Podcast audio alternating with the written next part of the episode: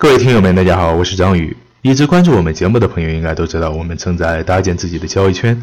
这个圈子呢，都是在做交易的朋友，有些已经达到稳定盈利，有些呢则是刚刚入市的新手。大家在一起交流探讨，一起去做交易。如果你感兴趣，欢迎你的加入。话不多说，下面进入我们的正题。那一套完整的交易系统是我们在这个市场盈利的保障。那它分为几个部分，其核心意义又是什么呢？这是我们这节的具体内容。同时，在这里也祝愿大家能够找到合适自己的交易系统，在市场中取得收获。首先，我们要知道一套完整的交易系统应该分为资管风控、交易信号、进出场以及盈利预期这四个部分。当然，可能别的交易者会分得更细致一些，但主要部分应该与这几方面差不多。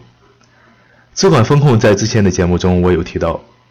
这部分包括交易中对于资金的管理以及风险的控制两部分，也就是说，你对于仓位的控制以及止损的设置。我们都知道，在交易中，特别是像外汇这种高杠杆的交易，我们的仓位必须严格控制，并且绝对不能使自己的仓位过高，不然就会有爆仓的可能。而对于止损这一块呢，不必多说了，交易类型不同，止损的具体点位也不统一。但有一点。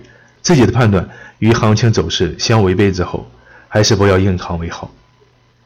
交易信号这一块呢，是做交易的先决条件，也是核心。一个好的交易系统给出交易信号的概率会比较高，空间也会比较大，这是我们盈利的关键。进出场这一块是老生常谈了，这也是要与交易信号相结合的。当交易信号出来之后，我们制定交易策略。这样就有了明确的进场以及出场原则。盈利预期呢是很多交易者缺少的。一个合格的交易系统呢，必须要对行情走势有一个系统的判断，对于盈利也是如此。制定合理的盈利目标是保障交易稳定的前提。找一个合适自己的交易系统其实不难，只要你有耐心，在市场中不断的改进自己的做单方式，早晚会找到。但是，一套同样的系统，不同的人来用，往往是不一样的结果。这就要说到一个人的执行力方面了。关于这方面呢，我们有时间再聊。